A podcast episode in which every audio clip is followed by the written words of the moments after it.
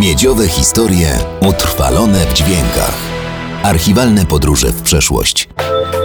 Na audycję zaprasza KGHM Polska Miedź SA.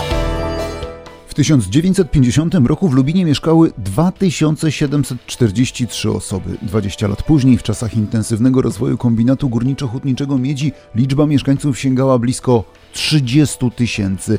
Tempo rozwoju, nawet jak na tamte czasy, zaskakiwało. Kiedy wybuchła ta wielka miedź, Lubin był skromną mieściną, która, jak stwierdzał ówczesny kronikarz, wygrała swą szansę życiową. Z początku nawet nie było gdzie mieszkać. Rozrastały się pod ziemią kopalnie. Tu budowano domy. W tamtych latach większość decyzji o rozwoju regionu zapadała w Warszawie. Ówczesne władze zdawały sobie sprawę, że bez mieszkań nie ma mowy o rozwoju przemysłu, dlatego na terenie dzisiejszego Zagłębia Miedziowego pełną parą pracowały aż trzy fabryki domów. Domy to jedynie fragment budowlanego frontu. Należą do niego także drogi, bezkolizyjne skrzyżowania i rozjazdy przy nich. W Lubinie dobiegają końca prace nad wiaduktem przerzuconym ponad dwupasmową szosą szybkiego ruchu do Głogowa, pod którą, zjawisko dość nietypowe dla naszych rodzimych zwyczajów, przeprowadzono liczne przejścia dla pieszych jeszcze w czasie jej budowy. Rozwój tej części Dolnego Śląska to nie tylko inwestycje urbanistyczne. W tym systemie naczyń połączonych duże znaczenie odgrywały chociażby zakłady odzieżowe Hanka, Milana, Agata czy słynne Elpo.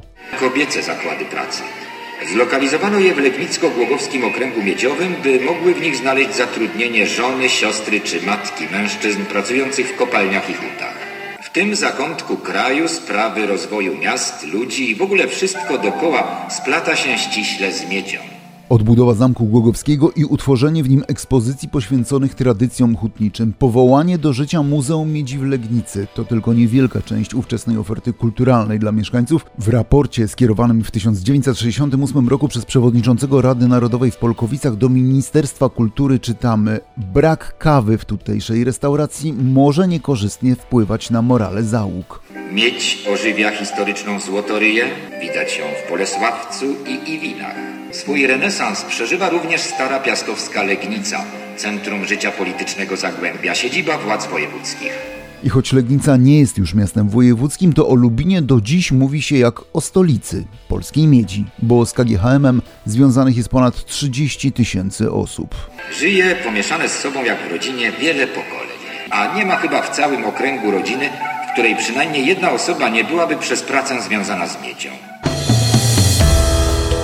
Miedziowe historie utrwalone w dźwiękach. Archiwalne podróże w przeszłość. Na audycję zaprasza KGHM Polska Miedź SA.